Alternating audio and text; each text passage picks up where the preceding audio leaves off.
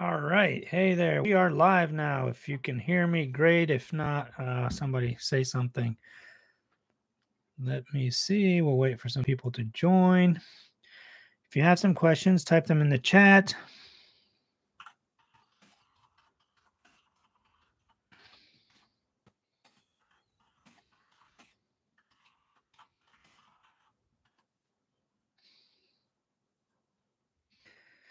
All right, we've got somebody on. Uh, what we'll do is we'll answer the questions that were that are submitted live first. You know, just as a courtesy to everyone who is live, and then we'll hit the uh, questions that were sent in uh, via email or text chat or whatever else it is.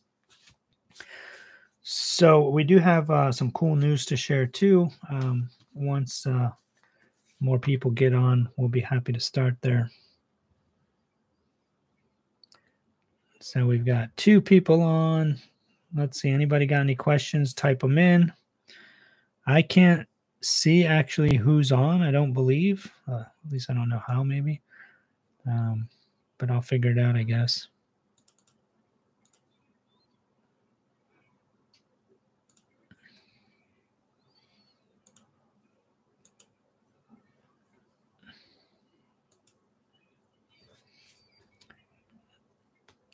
All right. So have we got any questions or we just I'll just start hitting the questions that were sent in. Let me pull those up. I'll be looking off to the side a little bit.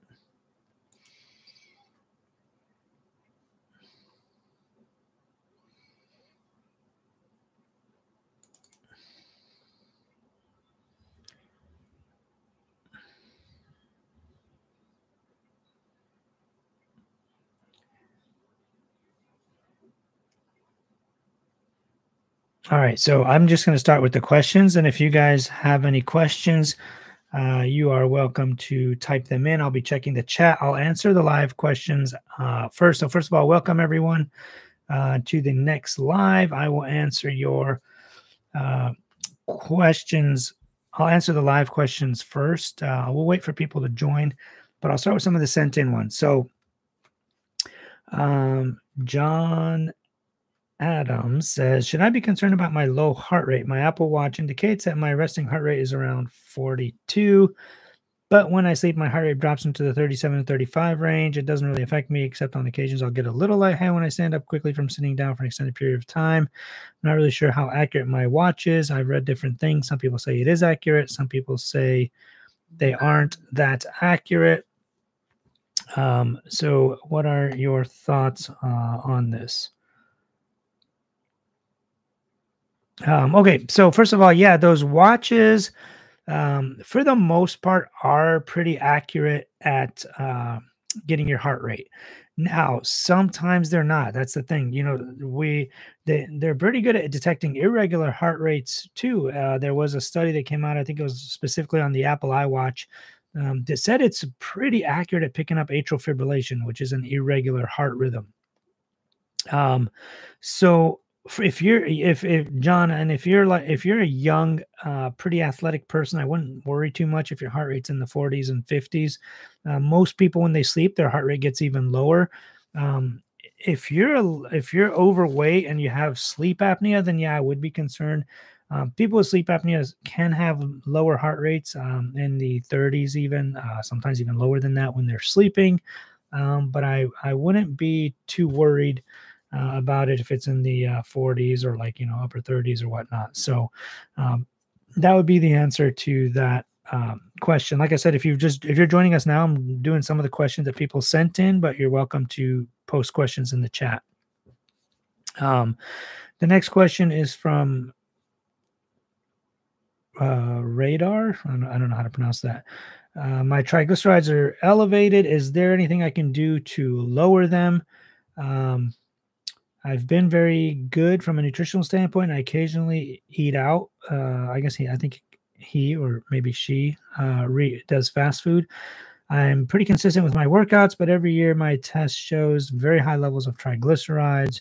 I use olive oil, peanut oil for cooking mostly mostly vegetarian with some chicken for protein. I can't figure it out. So um, this is a really good question. Triglycerides generally, when they're elevated, it's usually a sign of some type of metabolic disturbance, um, and especially uncontrolled diabetes.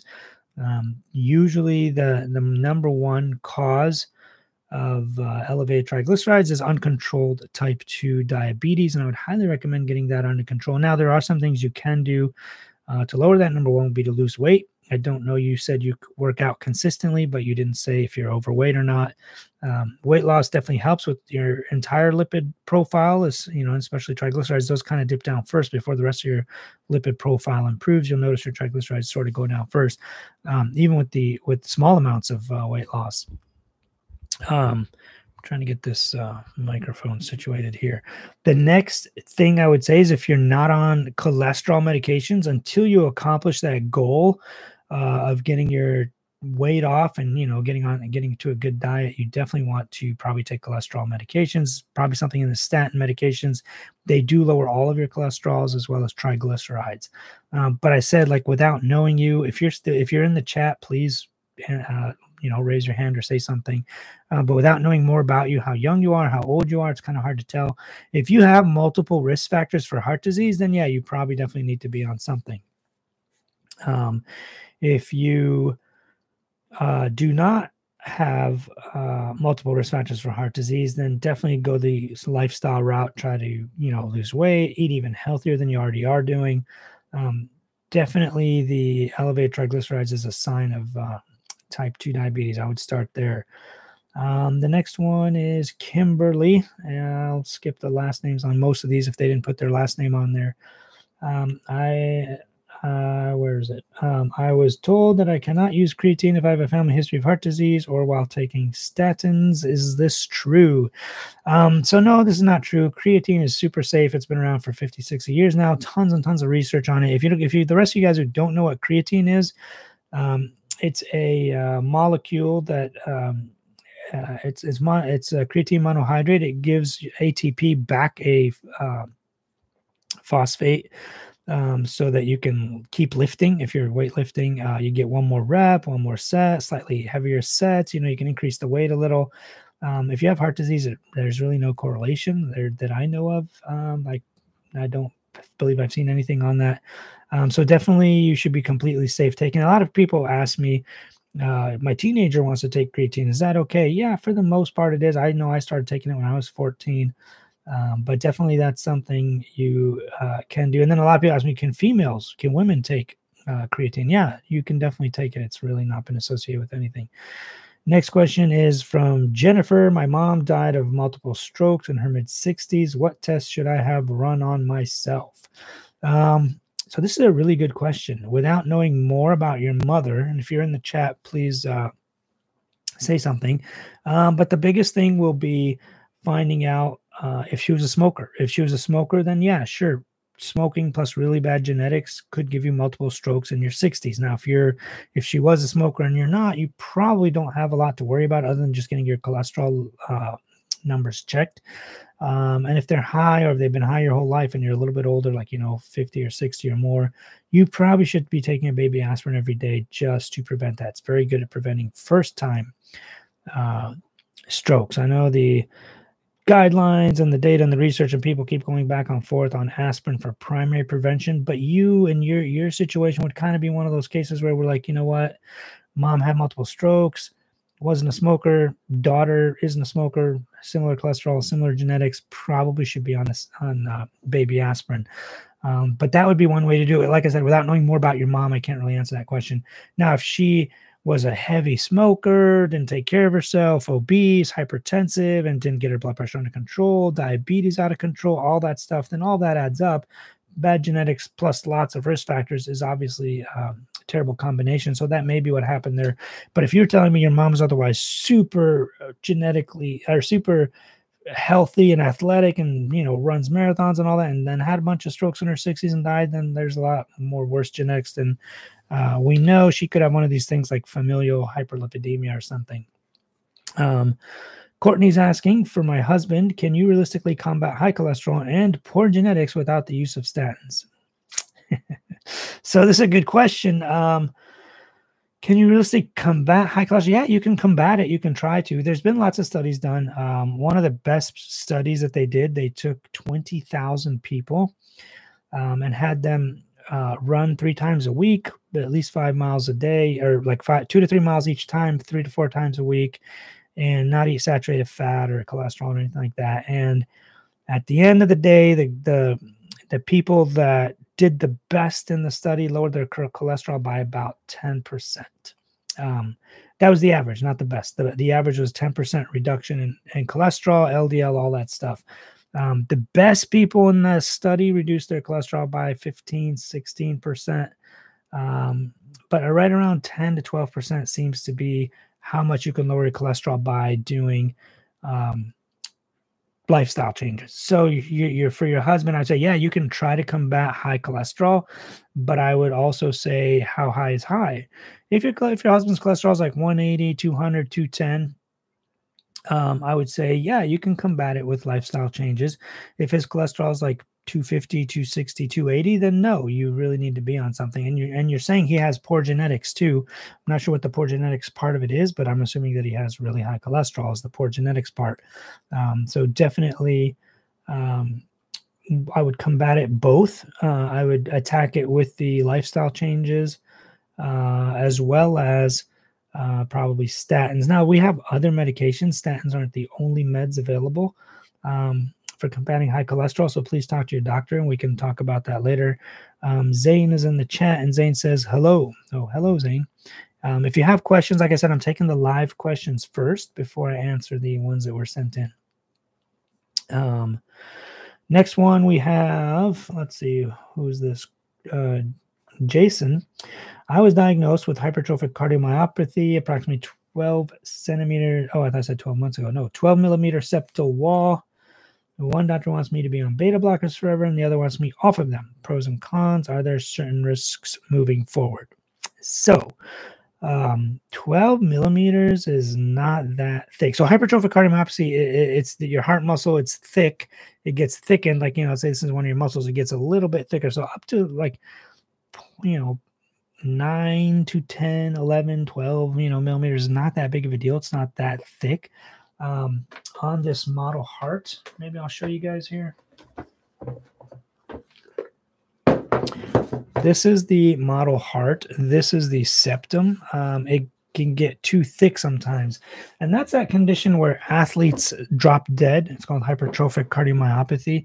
If you have that and it's really thick, we're talking like 30 millimeters, 35, you know, 25 to 35, somewhere like really high, um, plus a history of dying, sudden cardiac death, then yeah, that would happen.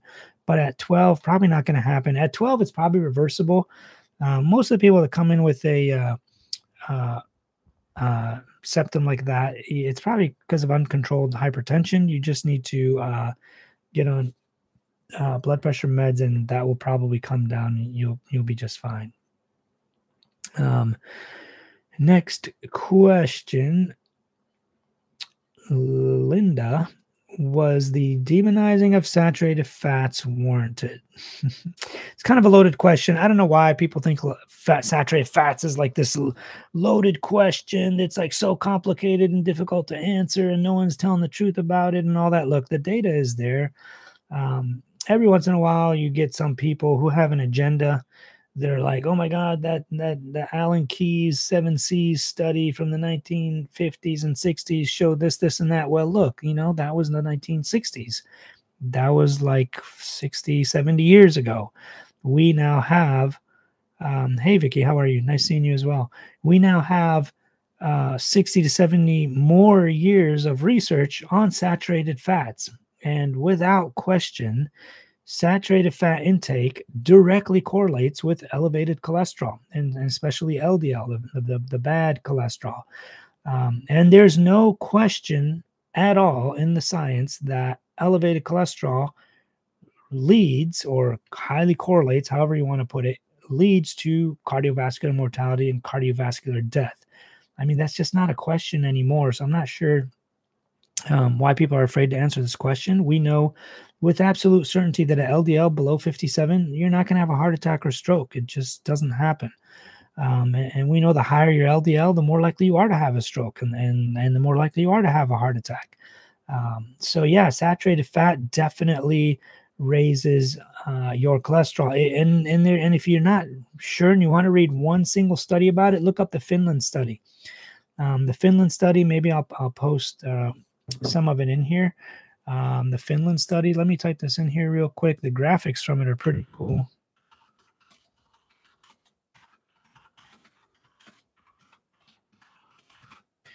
Um, even just this one study by itself. Uh, so I'll explain it first, and then maybe I'll show you if I could share my screen, maybe.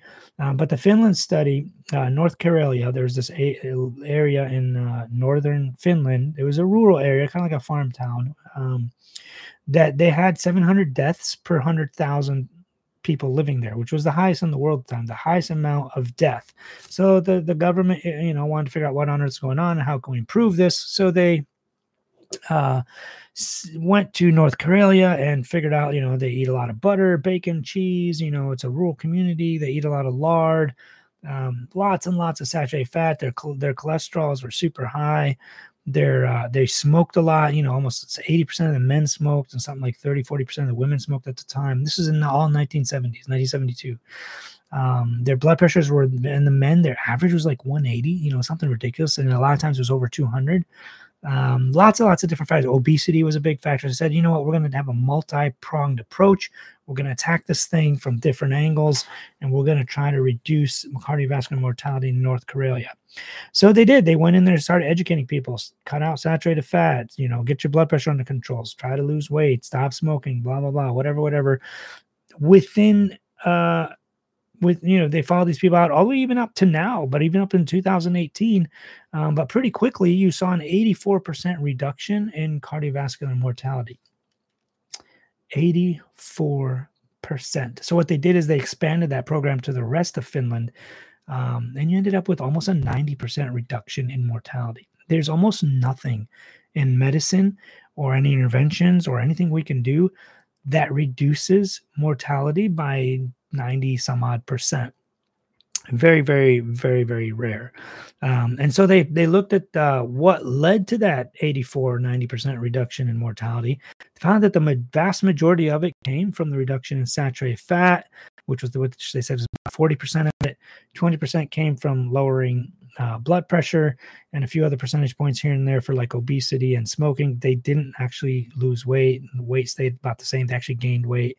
And then the smoking uh, cessation efforts. The men did uh, s- smoke less. The women actually increased their smoking, but then dipped back down again. Um, so that was a really cool study. We have now tons more studies on this. Um, cholesterol really isn't a uh, debated issue, at least not in medicine. I mean, you know, maybe you listen to these people on Instagram or Facebook or something, and they're like, "Oh my God, I love saturated fat. It's so good for you. It's a healthy fat." No, it's not. Um, furthest thing from the truth. Um, but anyway, so I hope that answers your question. Um, if not, just uh, drop in a uh, message or a follow up question if you want. Um, next question. I have two teenagers. Not well. I have a nine year old, a 12 year old, and a 14 year old oh, kind of sounds like me. I have a nine year old, a 12 year old, and a 14 year old, but I also have a seven year old.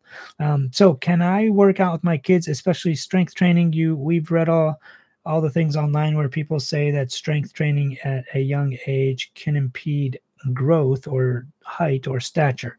Is this true? So we used to think that, I don't know, this was some kind of myth that uh, spread a lot um, where people thought if you want to, if you start weightlifting at a young age, that suddenly magically you're going to get shorter, you're not going to grow, it's going to ruin your growth plates.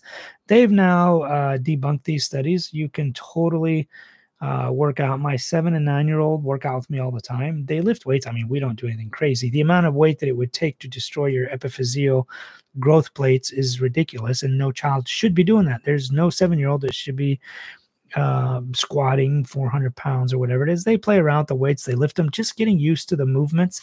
Um, my older two kids, the 12 and 14 year old, definitely lift weights more like an adult. They don't go crazy lifting super heavy weights, like they're not trying to die. Um, but they do, they lift weights, they push themselves. I make sure they're doing it and they're doing it correctly with the proper form. I always tell them try to lift the most amount of weight you can with the proper form. Now, this is not a one rep max. This is like for the amount of reps they're doing. So if they're trying to do eight to 12 reps, I'll, I'll mention, I'll talk about your thing in a second here, Vicky.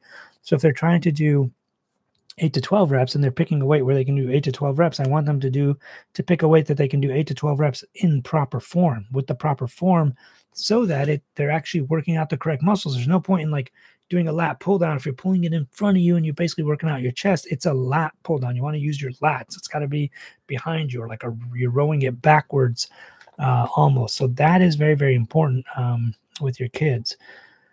All right, so Vicky is saying, "Oh wow, interesting. Just what does atorvastatin do for your health slash cholesterol?" So atorvastatin or any statin, um, they're HMG CoA reductase uh, inhibitor. This is an enzyme in your liver that basically stops your body um, from uh, transforming hormones like uh, cholesterol and, and things like that.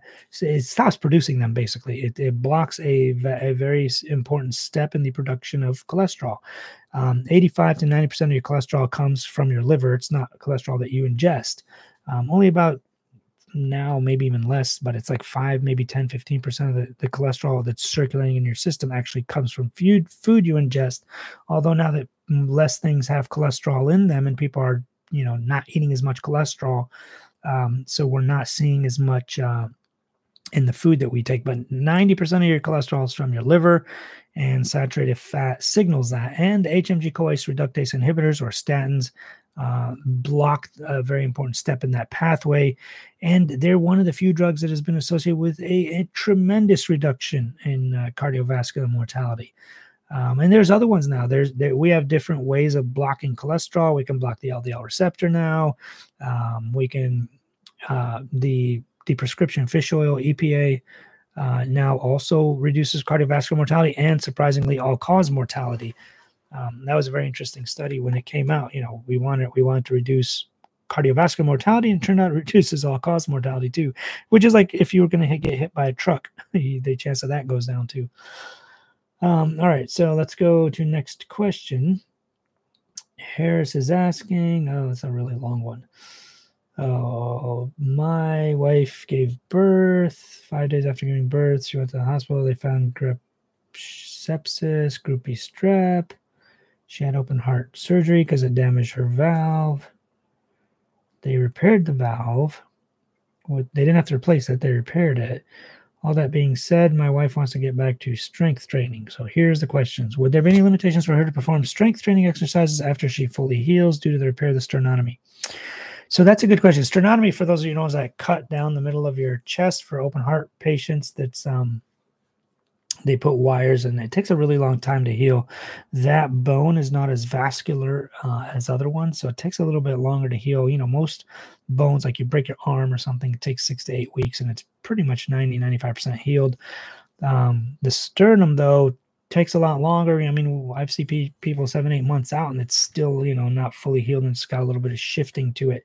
So yeah, but your wife should be able to do anything strength wise, not involving the sternum. Uh, so bench press might be tricky, but definitely squats, deadlifts. Well, maybe not deadlifts, but squats. Um, overhead presses maybe just start slow and go up i would say deadlifts should be okay depending on how you perform them um, but yeah, there should be no reason um, to to worry about that. I would definitely uh, try to do that. Um, so yeah, so mitral valve repairs. Uh, so make sure she goes to cardiac rehab. I know Monty on here um, went to cardiac rehab after having aortic valve replacement. So we'll we'll talk to him about that. Um, but yeah, definitely uh, do the cardiac rehab. It's a great program. Gets you stronger. Gets your heart stronger. Um, and and having valve surgery qualifies you. The next question would you recommend for her to st- oh same same person. Would you rec- recommend for her to start any specific program? Um, is there a special program? Well i could type one in. I have an exercise program. If you just go to dr alo go to my youtube and just type in exercise program. It should be there. You can uh, download the whole thing here. Let me just type it in. For those of you who watch this later without the chat feature being live, Um, I'm not sure why that's red, but I guess you could click it. But if you're watching it later, just go to dralo, D-R-A-L-O dot net slash exercise. That'll take you to my exercise program. Uh, you can download it. You get access to it. It's an online portal. You get the PDF of the exercises, the schedule, the timings, how to do everything. And then you get a, a long video. You get access to a really long video that uh, demonstrates all of the exercises. So I would recommend that. Um, also, I would say if she wants to focus more on legs, um, my leg and glute program is pretty awesome. I'll put that in here as well. If you go to dralo.net slash glute, I believe it's glutes. Type that in here. Yeah, it's dot glute. D-R-A-L-O, dralo.net slash glute. Um, that'll take you to my leg focus program that is um, supposed to help you grow your glutes and legs while not also ignoring your chest and back. So she'll probably have to ignore chest for a while. Um, when I had rotator cuff surgery on my shoulder, I basically couldn't do anything upper body for like three to four months, even longer. Like I really couldn't lift uh, chest presses or anything for a really long time. Um, even now, it's like completely, it's not 100% back to normal, um, but she should be fine. She she can do the leg stuff while trying as much as possible to do some upper body stuff um, without you know injuring her sternum. And it'll tell you, you'll feel the pain or you'll feel it like kind of moving um, or whatnot. Um, and next question. Anne is asking, I would love some guidance uh, or parameters on bodybuilder high output athletes with regards to cholesterol numbers. Hormone replacement therapy for menopause seems to have affected my cholesterol, while some may attribute it to being more high protein, high fat, autoimmune, and food allergies. This is a healthy option for me. If body composition is good with solid lean body mass, what type of leeway can one have? So, this is a really, really good question. Um, you obviously have like overweight patients that uh, they can't get away with with as much, kind of like what you're saying, Ann. Um, the more overweight you are, the less you can get away with because you're you're metabolically not in a good place. You're obese. Your inflammatory markers are elevated. You you're not um, healthy metabolically. If you are, for the most part, healthy and you're pretty lean, and it kind of sounds like that's what you're saying, if my body composition is good with solid lean body mass, what type of leeway can one have? So it sounds like you're you're pretty lean if you got a lot of lean body mass. And I don't know how lean you are, but it sounds like you have a lot of muscle. Um, the leaner you are, I'll put it this way: the leaner you are, the more in terms of saturated fat you can get away with. Now, if you're eating more chicken or like you said, higher fat or more protein, um, if you're eating more fat, your cholesterol, depending on what kind of fat it is and the composition or the amount of it, your your cholesterol is going to go up um, a little bit. Um, but like I said, if you're pretty lean, it's not as big of a deal. Um, you know, that reminded me uh, the question earlier about saturated fats. Um, there was a group, and this blows my mind why this group even did this. There was a group in October 2019 that decided to publish their own guidelines on saturated fat. They took one study this is the stupidity. Like, this is why we shouldn't look at one single study. But they took one study where they looked at reducing saturated fat and they found that it really didn't make a difference. But if you read the study, they reduced saturated fat from from uh, take from 12% 11% of total calories down to like 9 10% of total calories that's ridiculous that's literally like not even a change back when they did the north karelia study in finland the the percentage of uh, uh, total calories for saturated fat. Like if I was eating, let's say, 2,000 calories a day, they in the beginning of North Karelia, uh, 23 to 24 percent of my total calories were saturated fat. It was super super high. By the end of the study, they got it down to 10 percent or less. So now you're taking people with like 10, 11, 12% and reducing it by one percentage point, saying, oh my God, there's no, makes no difference. Well, sure, it's already super low. I mean, if you have like 12 bucks in your bank account and you reduce it to 10 you still barely have any money in your bank account. I mean that's what we're talking about here with that study and i have no idea why this group decided to publish this. They're not the american heart association they're not the american college of cardiology it was some random group that decided well saturated fat is no longer a big deal. Yes it is. That's like i said that's like saying well today i had $11 in my bank account and i reduced it over the span of the next three months to $10 or maybe nine and nothing happened. I didn't have a heart attack. I didn't have a stroke. You know, I barely anything happened. Well, sure. Like you barely even changed your numbers. I mean, 10% of total calories is 10% of total calories. If you're off by a percentage point here or there, it's really not that big of a deal. You're not going to see a difference. Don't go around telling me, well, then saturated fat, it's no big deal. Fine, take those people. You want to do a real study. Should be, it's unethical because you would kill people, but go take those people that are eating 10% of their calories from saturated fat and increase it back to 25% and then see what happens. Your mortality will go back up 85% or whatever it was. Um, it was 84% reduction, so it'll probably just go back up, you know, 84 points, which we don't ever want. It would be unethical. No one would do that study.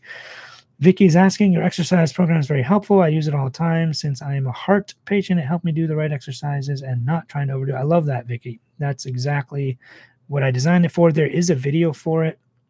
I'm sure you've already found that though. Uh, but yeah, feel free to reach out if you have questions. I obviously love answering questions. Um, so I hope that answers Anne's question about the uh, what kind of leeway you can have. Um, let's see, was there any other questions that I'm missing here? Some of these are really long, and I'm trying to shrink them down. Um, one of the uh, one of the uh, I, I was watching. Uh, this is kind of off topic. I was watching an interview with a cardiothoracic surgeon. I'm not going to mention his name or call him out, but he he actually said this. He's like, "Yeah, now that saturated fat is no longer an issue, like, dude, what are you talking about? Saturated fat is an issue." He probably read that stupid new guideline in October 2019 and believed it, but he probably didn't actually read it yes, saturated fat is an issue. That guy, I mean, this interview was like over an hour long, and there's so many things wrong with it. I feel like I should probably do a video about it.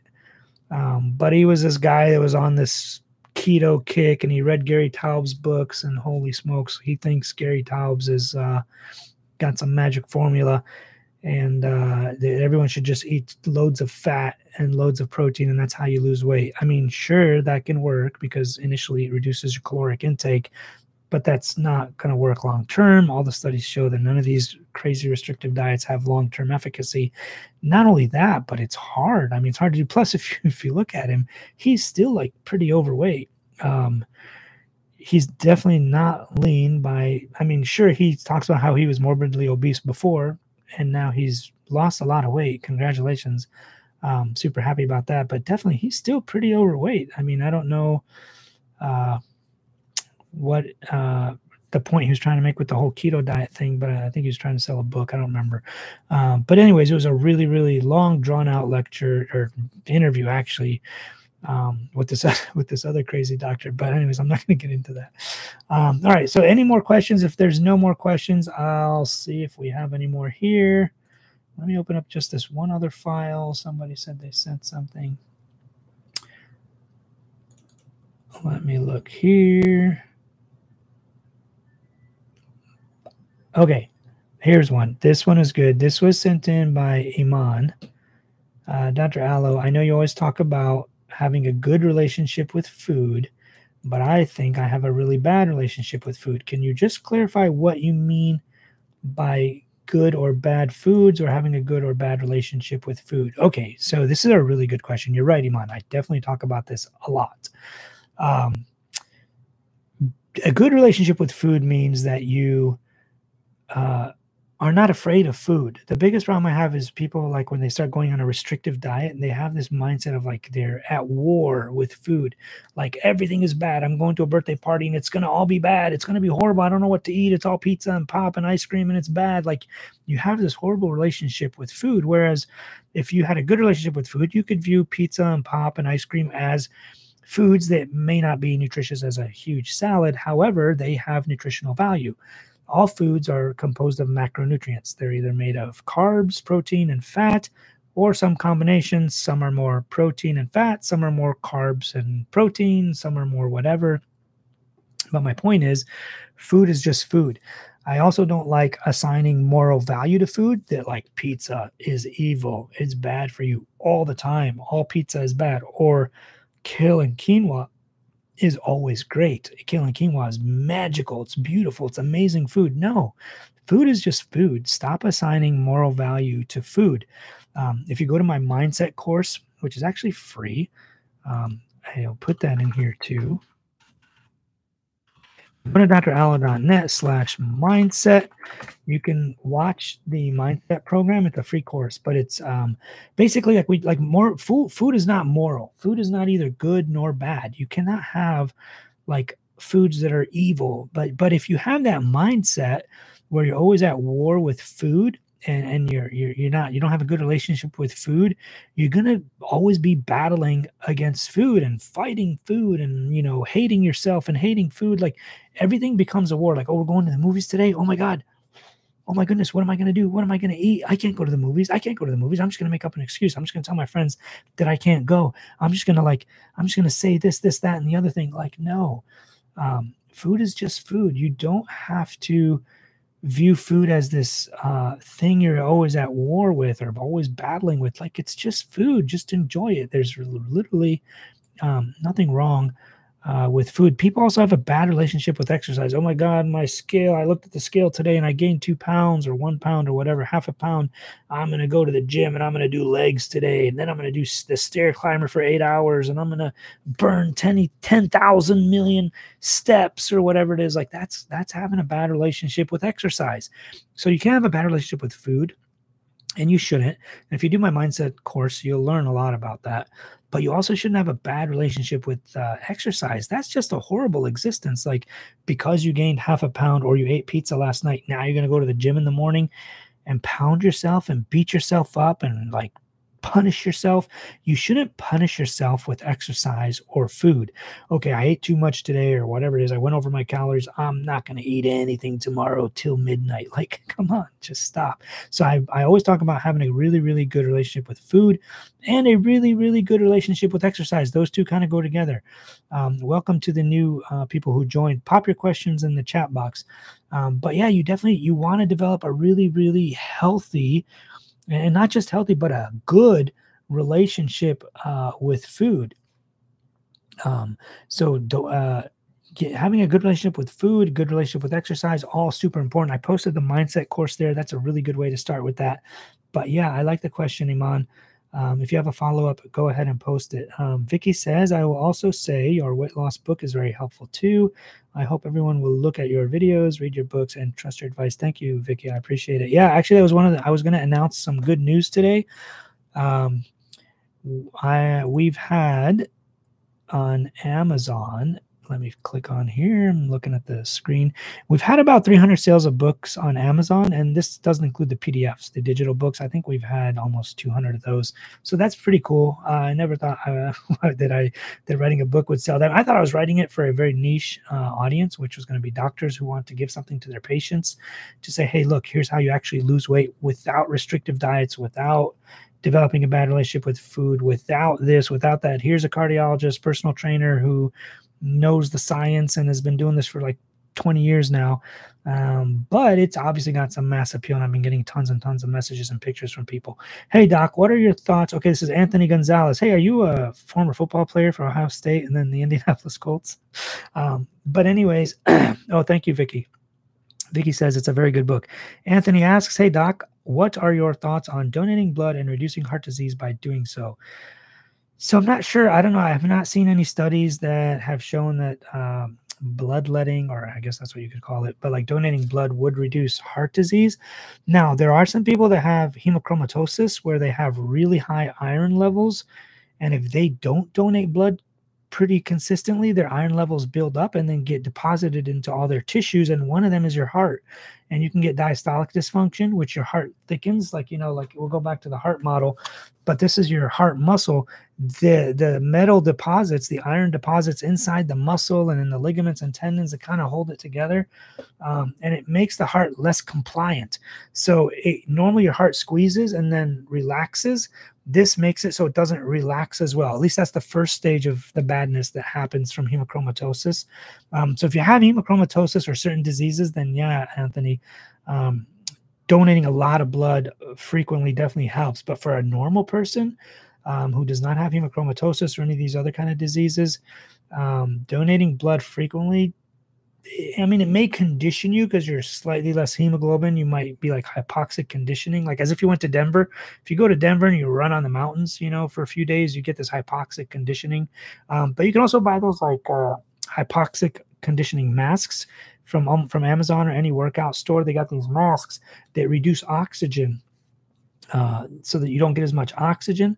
It reduces oxygen by a little bit so that you kind of feel like you're in Denver. You feel like you're a mile high, um, and it helps your your overall uh, conditioning. But a normal person just donating blood to reduce heart disease that just there's no studies or evidence that shows that helps. But definitely hemochromatosis if you do have that you're not just preventing heart disease you're also preventing liver disease and skin disease and like wherever uh, the hemochromatosis wherever the iron deposits you're, pre- you're preventing that. So um, that's one condition um, that definitely helps that um, post your questions in the chat uh, we'll answer those first and then i'll hit these ones that have been sent to me earlier Anthony's follow up says, "Lol, I wish I was that Tony G."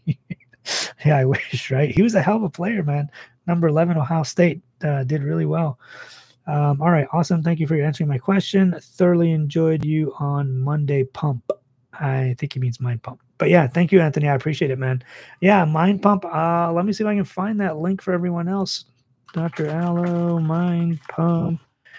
I was on this show called uh, Mind Pump. It's a podcast um, it was on YouTube as well as their. Uh, uh, if you just go on Mind Pump, there's the YouTube one. Um, there's the uh, channel there. Hey, I'm gonna. Uh, oh, it's okay if you're late. Um, so that's my link to the to the Mind Pump uh, podcast that I was on. Great, great group of guys. Um, you can obviously find them on Mind Pump uh, podcast.com too. I'll, I'll pop that link in here. But I, I love the guys at Mind Pump because they're very in tune with like the same um, philosophy, especially when it comes to like having a good relationship with food, good relationship with exercise. How much exercise is too much? How much exercise too little? They're not cardiologists, obviously, but they do go over studies. They know their exercise. They know their fitness. What I like too is they know human behavior. Um, they know human behavior really, really well. Mean, if you have any questions, um, just go ahead and type them out. I did. Re- I've been answering some of the live questions as well as some of the ones people sent in. Um, but yeah, that's the thing I like about Mind Pump. They got a lot of good stuff and they're pretty reasonable. They're they're not uh, you know too out of the uh, science-based realm. Every once in a while, they'll have a ho- a, a, a, guest on there that's a little bit whack. Uh, ben Greenfield, for example, um, he's just way out there. Um, he, he there isn't uh, an affiliate he wouldn't sell. Um, that's not those aren't my words. Those are what everybody just says about him. The guy's got like uh, just about anything you can imagine. He sells it with some kind of affiliate link, and I'm, I'm sure he does well. But I I just don't think uh, I would do that. So Amina's asking, do you think Noom plan works for weight loss? Thinking about trying it, but it's really pricey. So look, Noom is similar to a tracking uh, app, but it has like these psychological incentives almost. So, like if you're under your calories, it might be green, or if you ate a salad, it might give you a boost of this. Um, I have had patients do it. It's definitely pricey. How much are they charging nowadays? Back then, it was just um, like five, ten bucks for the whole year. I don't. I mean, is it? I wonder how much it is now. I guess.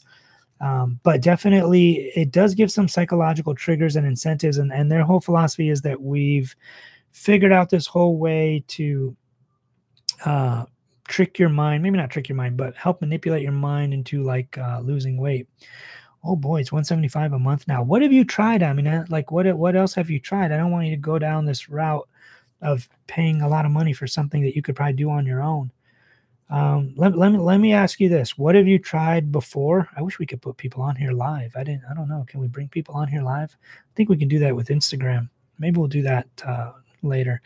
Um, but so here's the thing I don't know what you've tried, but just in general, for the vast majority of people, a calorie deficit works. Calorie deficit means you are just reducing caloric intake. What I tell people to do is download a free app like MyFitnessPal. Um, download MyFitnessPal, plug in your age, weight, sex, and height. Just use the free program. You do not have to pay for the expensive version. The expensive version adds a few more things like with nutrition timing and whatnot, but you don't need that just buy the free app, put in your age, weight, height, and sex, and all that. Tell it what you want to weigh, tell it what you weigh now, and it does a bunch of calculations. And I found for the vast majority of people, MyFitnessPal works uh, pretty well. The only thing I would do is adjust the uh, ratios of carbs, protein, and fat to 40, 40, 40. Um, I, I typed it in here for you, Amina. It's 40, 40, 20 40 protein, 40 carbs, 20 fat. Now, for most people, that puts you at about one gram of protein, one gram of protein uh, per pound of lean body mass or per pound of body mass. Um, and that should work. I, I find that MyFitnessPal gives people way too little proteins. They give you like 20% of your calories as protein, 20% fat, and the other 60 uh, as carbs, which is fine. You'll still lose weight. But I find if you want to preserve lean body mass and and not uh, uh, lose muscle or maybe even gain muscle while doing it, you pr- you got to up your protein. So I'd go 40, 40, 20 on that protein, carbs, and and fat. If you don't feel like messing with it or can't find it, don't worry about it. Just leave it alone. Um, but the calorie counting thing works. It kind of depends on your starting weight and age, really. Um, so I usually tell people multiply your weight by 10. So let's say you're 200 pounds, that would be 2,000 calories a day. That should cause weight loss for most people. Um, it may or may not. Okay, okay, so good. You added some more info. Let's see. My mom and her sister got gastric sleeve surgery. They lost all of the weight, but I don't want to get surgery. I'm 190 pounds. I'd like to get to 140. Okay, so you're 190, 43 years old. Um, I could do some quick calculations for you. Let me tap in here for a second. This get you. I think you've given me more than enough info to figure this out. Let me just type this in here. We're giving you some custom stuff here. I'm gonna just give me a second. I'm looking down because I'm looking at my phone. Are you doing resistance training by any chance or not really? I'm just gonna assume no, but if you do, it's just bonus. Oh, how tall are you? 43, 193. Oh, I'm sorry, 190. I'm going to assume you're 5'2. I would guess that would be, I mean, it's not going to make a whole lot of difference. It all really just depends on your weight. Oh, five six. Okay, let me go back. That that's a little bit taller. So that may make a slight difference.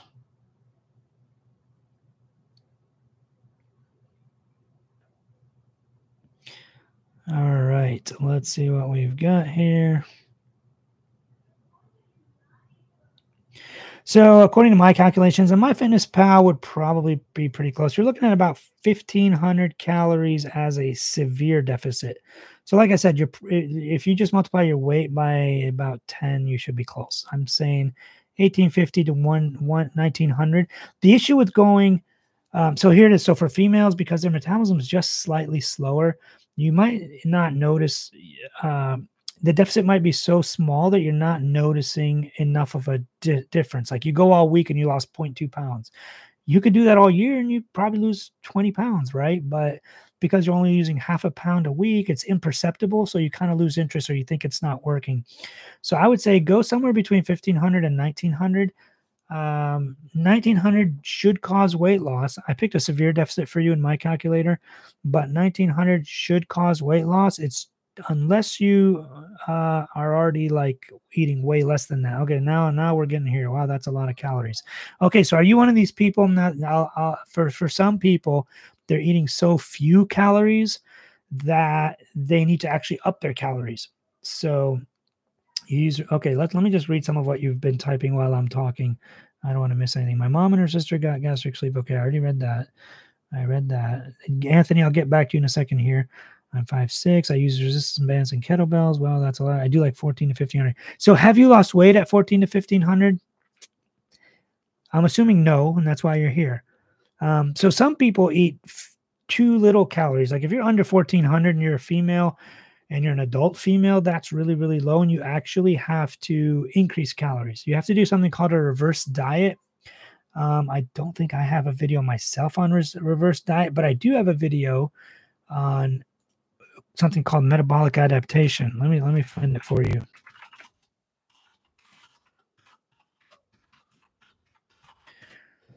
Hello, YouTube metabolic adaptation. Here's the video for you. Copy the link address. So there you have something called metabolic adaptation, Amina, which you're eating too few calories and and you're exercising like crazy. Um, so you have to stop doing some of that and you have to increase your calories. You got to try to get to 1800 or 1900. It's a mind F word. it's um you don't want people like are like, oh my god, I can't eat 1900. That's crazy. I'm gonna gain so much weight. The, the weight's gonna go on. Blah blah blah blah blah. Okay, just ignore your mom. Now listen to me now, because clearly what you're doing is not working, and your mom ended up with gastric sleeve. So listen to me. Here's what you got to do. Let's say you're eating 1400 calories a day. Add 100 calories every two weeks. So for the next two weeks, you'll eat 1500. Two weeks after that, it'll be 1700. The two weeks after that, it'll be 1800. And then eventually, when you get about to the 1850, maybe 1900 range, you'll start to see the weight come off. Um, so just do that. Keep, check back in with me. I don't know if you're, are you on my email list at all? If you're on my email list, you could just email me. Um, but just go to dralo.net slash free and just sign up for something free. My exercise program, for example, I posted it up. Just scroll back in the chat. The exercise program, dralo.net slash exercise or dralo.net slash glute.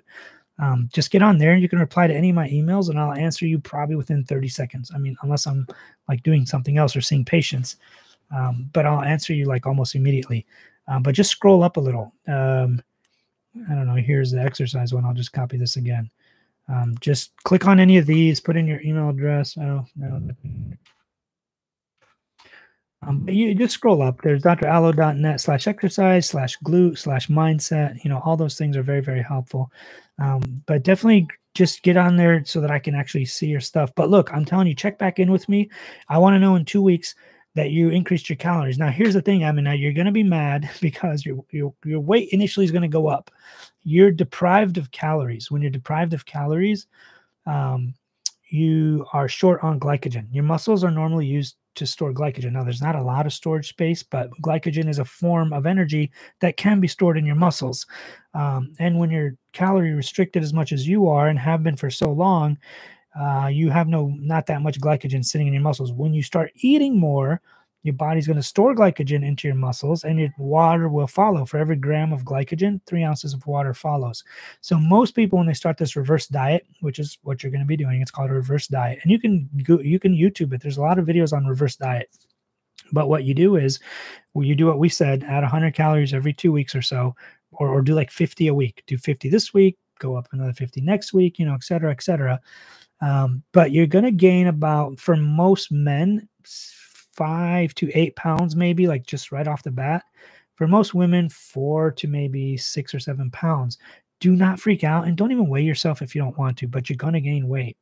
Um, especially once you're like two to three, maybe four weeks into it. But but usually right off the bat, once you increase calories, you're going to gain a little bit of weight. Um, don't give me that face, Simon. If you want to lose weight, you got to do this. Think of this as a, a long program.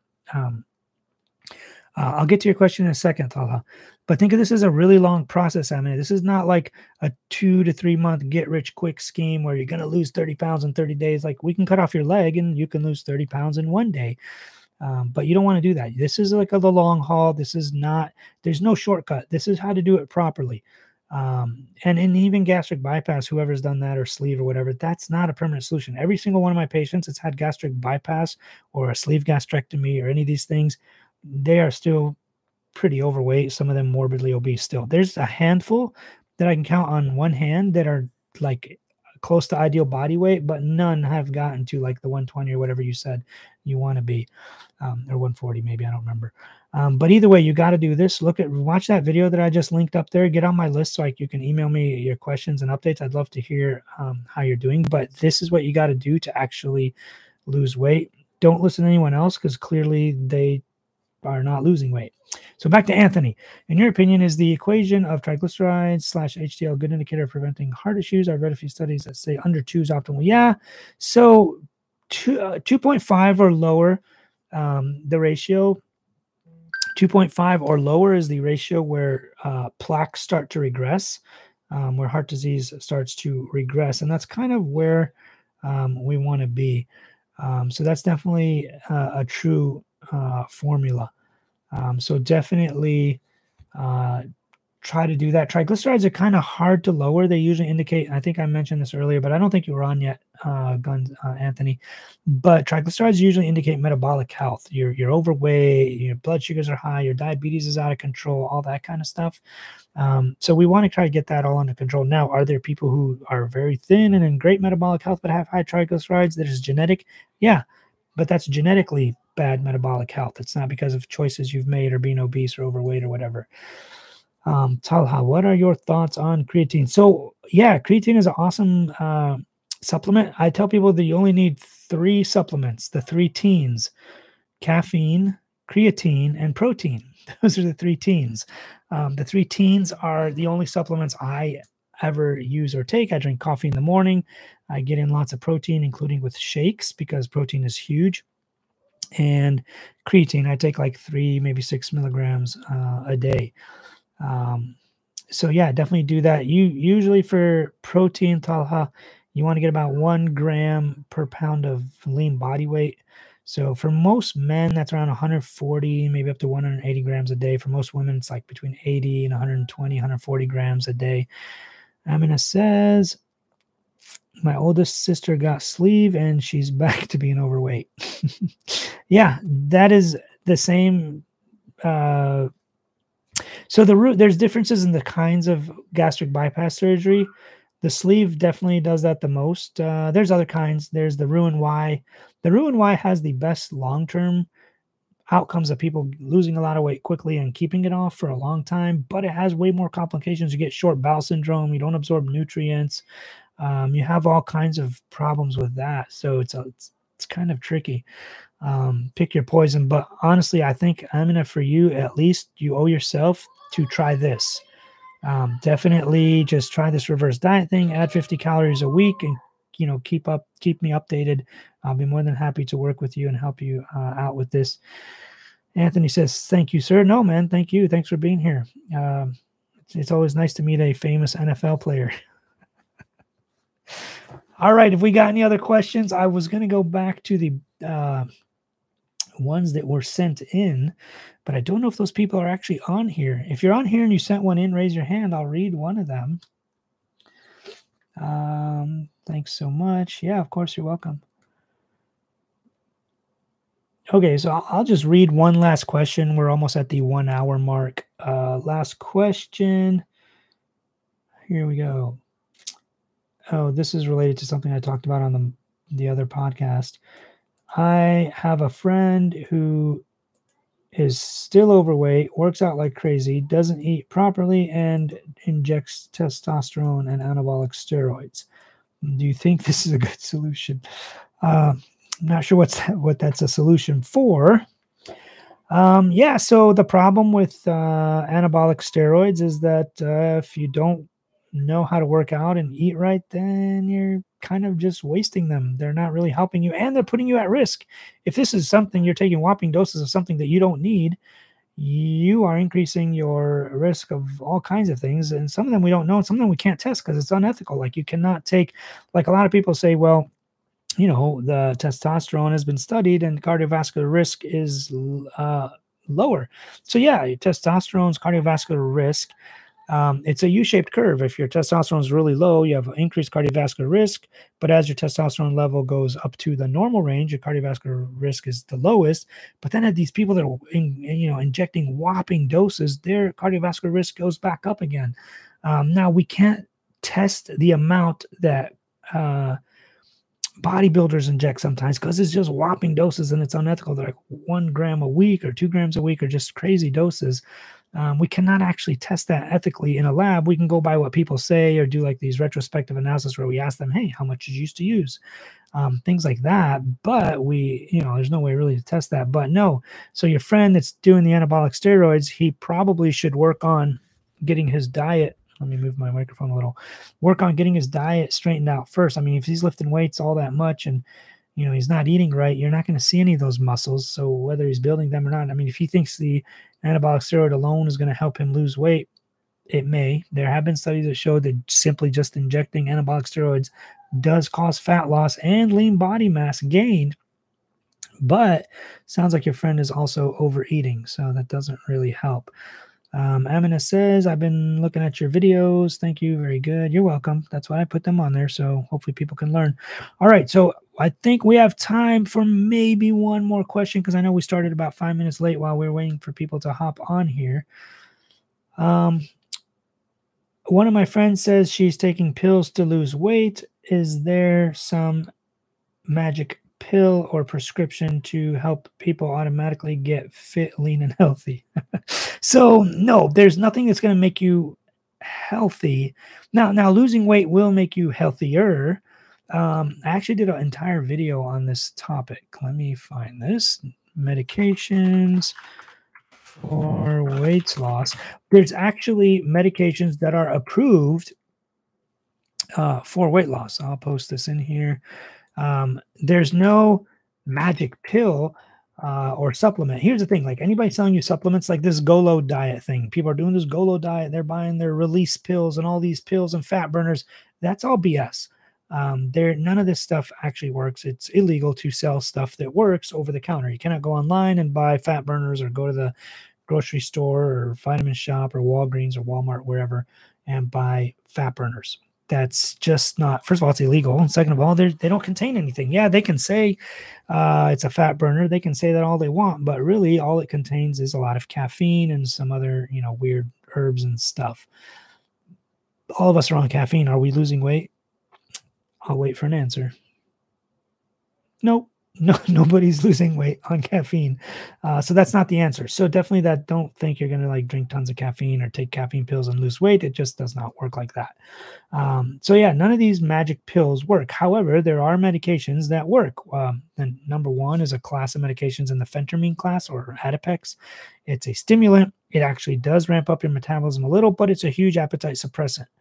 Same thing with a lot of these drugs the topamax or the contrave the Belviq, but that was taken off the market. The Byetta even does it. Semaglutide, the Rybelsus, Ozempic, Saxenda, you know, all those, that whole class of uh, diabetes drugs.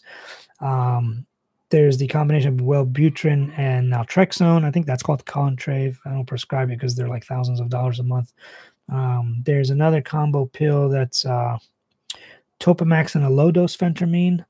Um, there's a few, but there are prescription drugs for obesity, for weight loss. But you're not going to buy these over the counter. Don't go up to like you know some website and be like, "Hey, I'm going to buy these pills." Like that. That's not web. That's not weight loss pills. So yeah, I'm not sure who asked that question. I, I'm scrolling. I scrolled down. I can't find it. But there's no magic pills for weight loss. The magic pill is doing what we're talking about, cutting your calories or increasing them in some people's case. Uh, but those things do do help. Yeah. So there's a few more things posted here. Do you think I can hit my weight loss goal in six months, or is that too bad? No, you actually could. No, you're going to see loss right away. You you said you're 190 pounds. You're going to see weight start coming off, but you're not going to get to 140 pounds in six months. You might. I don't know. Um, but don't try to rush this. The slower you lose the weight and the better habits and and and uh, habits you develop and the better relationship with food you develop, the better for you. Um, so definitely do that. Amina says, "Oh my God, Topamax is awful, terrible side effects." Yeah, um, these medications, depending on the dose, I mean, everything is. It all depends on the dose, right? A low dose of something is safe and fine, but the, a different dose could give you side effects, like water, for example. Well, drinking water every day is fine, um, but drinking tons of water too quickly can kill you. You can become hyponatremic, have seizures, and actually die. Um, so the poison is in the dose for all these things. Creatine, I'm you know almost anything that's even benign, like water and air. Um, you know, stuff that's benign at certain doses. If you took way too much of it or too little of it, it may not do anything, and too much of it, it may uh, injure you or cause death, even. Um, like Tylenol, perfect example. You take one or two tablets, it makes your headache go away. You take the whole bottle, it kills your liver, and you die. Um, so the dose matters. Um, Kenya Young, I just joined, so I'm not sure if you answered this, but what is the best diet for weight loss and overall health and well being? Kenya, I love you. This is the best question all day. No, I'm just kidding. This is a question I get asked every single day. Um, the best diet, Kenya, and I'll, I'll link you up to one of my uh, videos called the Leslie Diet. I had a patient named Leslie. Uh, and this is exactly what he asked me. What is the best diet for me? So I was like, Leslie, the best diet for you is the Leslie diet. It's called the Leslie diet. So Kenya, the best diet for you is the Kenya diet. What I tell people is the reason I, and the reason I say that, I'm not trying to be funny, but the reason I say this is because Kenya, you've been eating what you've been eating for the last 15, 20, 30, 40, 50 years. I don't know how old you are, but your last name is young. So maybe you're only 20 years old. But whatever you've been eating for the last half of your life, uh, it's probably what you're going to be eating for the next 15, 20, 30, 40 years. So I tell people, like, take what you've already been eating, what you enjoy, what you love, what you would die to eat, you know, the stuff you love and enjoy, take that and take away some of it. Just reduce some of the calories out of it. Um, now, if these are all trigger foods and hyper palatable, hyper processed foods, and they're just gonna, you can't stop eating. Like if you like wavy potato chips, you know, and you can't eat just four or five, you have to eat the whole bag, then you probably shouldn't be eating that. But there's nothing wrong with eating Lay's wavy potato chips or ice cream or pizza or pop, like whatever it is. I don't really care. But if you eat slightly less, you definitely will lose weight. And the key is though eating slightly less. That's the problem. If you're not actually tracking with like a tracking app, it makes it really really tricky because your body and the foods you eat depending on which ones you eat and what you eat um, your body can make you eat more than you should. Like let's say you start taking away 30% of your calories you know instead of eating a whole pizza i'm eating only you know three quarters of it. Tomorrow same thing. The next day your body's like hey you know what's going on? I'm losing some weight. Your body likes to stay at its current weight. It has like this set point that it likes to keep so it's going to be like, eh, you know, maybe eat a few more almonds here and like eat a little bit more at breakfast. Maybe one more slice of pizza isn't going to hurt you, but your body gets you back to your body weight. Now, if you're tracking calories, that can't happen because you know you hit your 1800 or your 20, 2200 or whatever you're eating. You hit your 2000 calories a day, boom, you stop, you're still losing weight. Um, so I would definitely uh, do that. I don't know if you downloaded my book, Kenya, um, but you, you, I'll be, I'll be more than happy to send it to you. Shoot me your email address. Um, but definitely like read read through that. Watch the leslie video if you want the leslie diet. It's right there.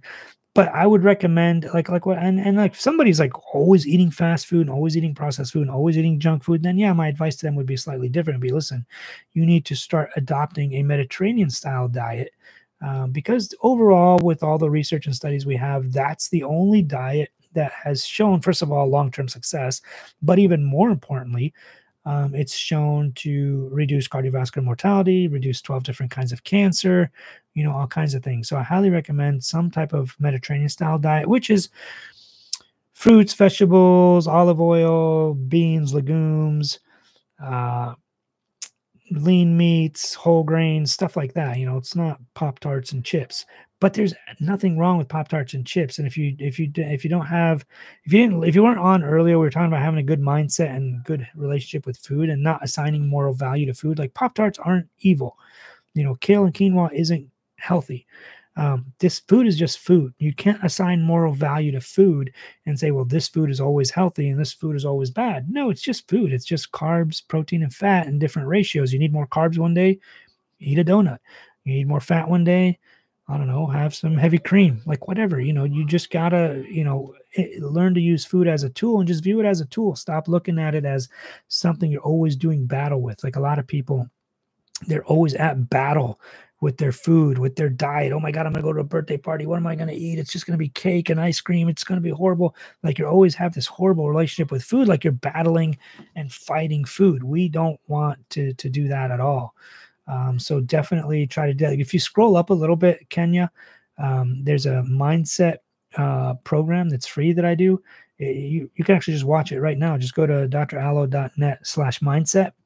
Um, just scroll up a little, you'll find it, but I'll just type it in again. It teaches you, it teaches you how to have a really good mindset and relationship with food, not to assign moral value to food, how to, you know, use food as a tool, how to get away from that like that whole food um, kind of behavior stuff that, that causes problems, and having a bad relationship with exercise. That's another one that, that's really bad. Um, yes, Kenya. So thank you. She said, I, I have a really bad relationship with food. Yeah, everyone does. I do.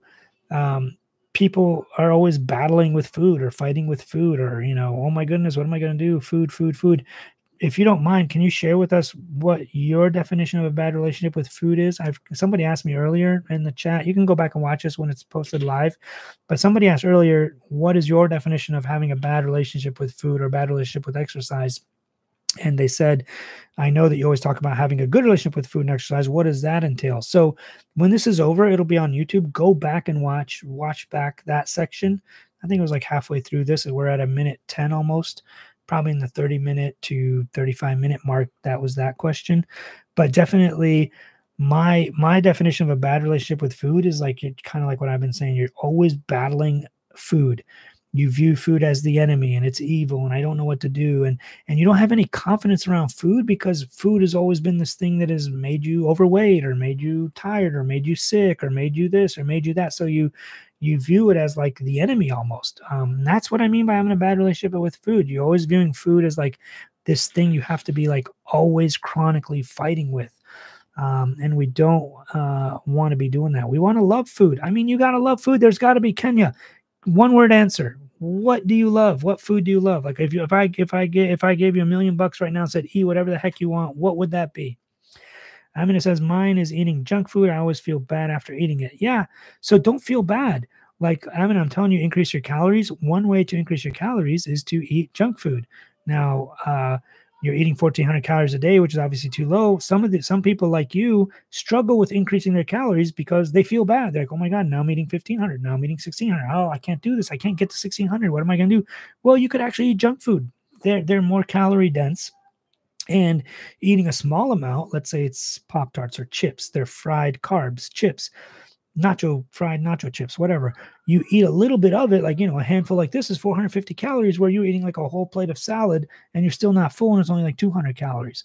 So that's one thing you can do uh having as maybe slowly add back some junk food.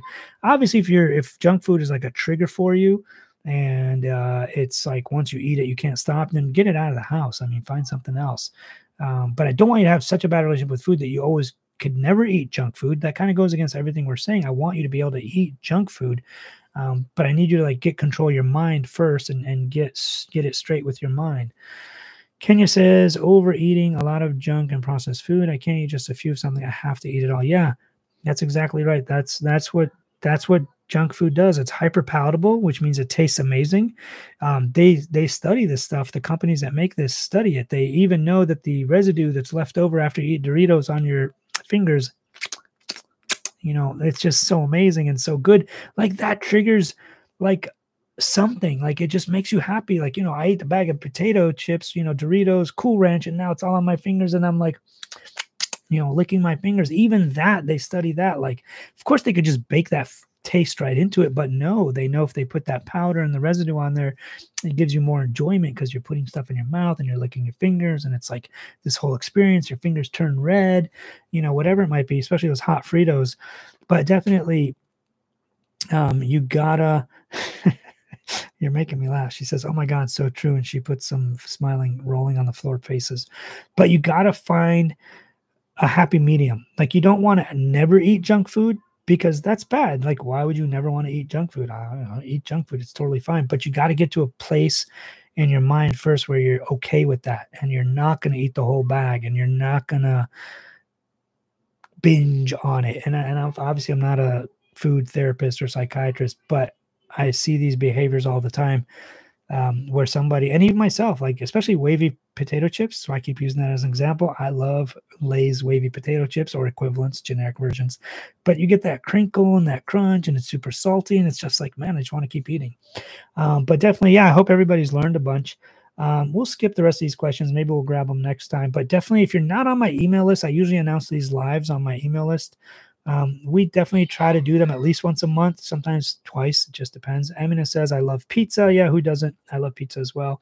But this is the thing you can actually eat pizza that's not bad. Like if you get it thin crust, not a lot of cheese, tons of veggies, you're basically eating a salad that's cooked on thin bread. Like who cares? That's pizza, but it's good. But if you pile on the extra cheese and you uh, pile on the extra toppings that are so full of calories, like more oils and all this stuff, then yeah, it's going to be a high calorie dense pizza. But if you make it thin crust, I mean, the, the crust is not that much calories, but let's say you're trying to lower your caloric intake, make it thinner crust, more veggies, no cheese, maybe just a little cheese. You've suddenly made a pizza salad that's cooked or something like that, but it's amazing and it's healthy. I mean, what's bad about it? There's nothing bad about it. Um, Kenya says this was very helpful. Thank you, Kenya. That's what I'm here for. So I'm trying to do. So uh, we'll try to do this at least once a month. Get on my email list, Kenya, just so you know when we do this again. Um, sometimes I go live on Instagram too. On Instagram, though, what's cool about it is I can bring you on and you can ask your question live. So I think we're going to do that uh, next. Maybe I'll try to do that. Uh, let's see, maybe like Sunday night we'll try to do that. Um, I love veggie mushroom pizza. Oh, I love that too. Mushrooms are great. They have like zero calories. You can literally eat three bowls of mushrooms this big, and you've still consumed about zero calories. Um, maybe it's like three to five calories, but still, you get what I'm saying. Um, Kenya says, I overdo everything. Yeah, I mean, totally, Kenya. But this is the thing you know it though. You're admitting it you understand it you know it. Now you got to find ways to deal with it and and and make it work for you. And without knowing the details of like your age height weight sex and all that and, and how many calories you're currently eating it's hard to give you like an exact plan of what to do. But rewatch this and see what i told amina because she at first i thought she was eating too many calories and i told her to eat only 18 or 1900 but then it turns out she was eating very very few calories and I gave her a prescription of what to do in that case. So go back and watch this once we're done. Figure out if you're like eating way too many calories or not enough, and then we'll go we'll go from there. Um, Amina says, yes, very helpful. Glad I joined. Yeah, I'm glad too. Um, glad you guys enjoyed this. I think we'll probably end it here, or this has probably been the longest one I've done so far. Um, but yeah, let me know. Definitely, can you go back and watch that? I don't know how long after you end the stream that it becomes live under YouTube, but I, you know, it shouldn't take that long. Vicky says, Thank you for this live and all you do, Dr. Alo. I'll see you next time. Blessings to you and your family. Yeah, next time you're back up in Toledo, let me know. We'll grab coffee or something. Yeah, and if anybody else wants to come out to Toledo, Ohio, that's where it is. That's where it's at, Toledo, Ohio but Southeast Michigan too. If you guys are up in the Detroit area or Ann Arbor or something, I'll be happy to come out there and meet you. All right, everyone, have a good evening if it's evening or nighttime in your part of the world, and we will talk later. Send me, uh, email me your uh, questions. Um, if you're on my email list, you can just reply to any of my emails. I save them and I have them in a file here, like we did today. But yeah, just shoot me your uh, questions, and and if you want like more details, like Amina and Kenya, if you guys want a little more detailed, like you know, one-on-one stuff, let me know. Um, we'll definitely make it work. Oh, Amina says I'm in PA, Pennsylvania. I don't know where in PA, but I used to live in Philadelphia when I was a kid. I think I was in first or second grade at the time. I think it was second grade, but I used to live in Philadelphia. Um, don't recommend it. I'm just kidding. If you're from there, it's cool. I'm sure there are nicer parts of it. We we didn't live in a good part. We were little. We it was bad. But anyways, that's all I got for you. We'll catch up with you guys later. Take care, and uh, we'll I'll post some more uh, links. We'll do more live streams for sure, and we'll definitely do an Instagram one. Just if if you don't have me on Instagram, those are really fun because I can bring you on. It's just dr.alo. That's my username on Instagram. dr.alo. All right, guys. Take care. Have a good evening. Oh God, she's from Philly. I'm so sorry. We were my dad was going to Temple University at the time. I was in second grade. It, we were in a really bad part of town. We got beat up at the bus stop every day. Our bikes got stolen. I've since gone back to Philadelphia, and the better parts of it are super nice and people are super friendly. But where we grew up was not. So that's all I got to say. Take care, guys. Good night.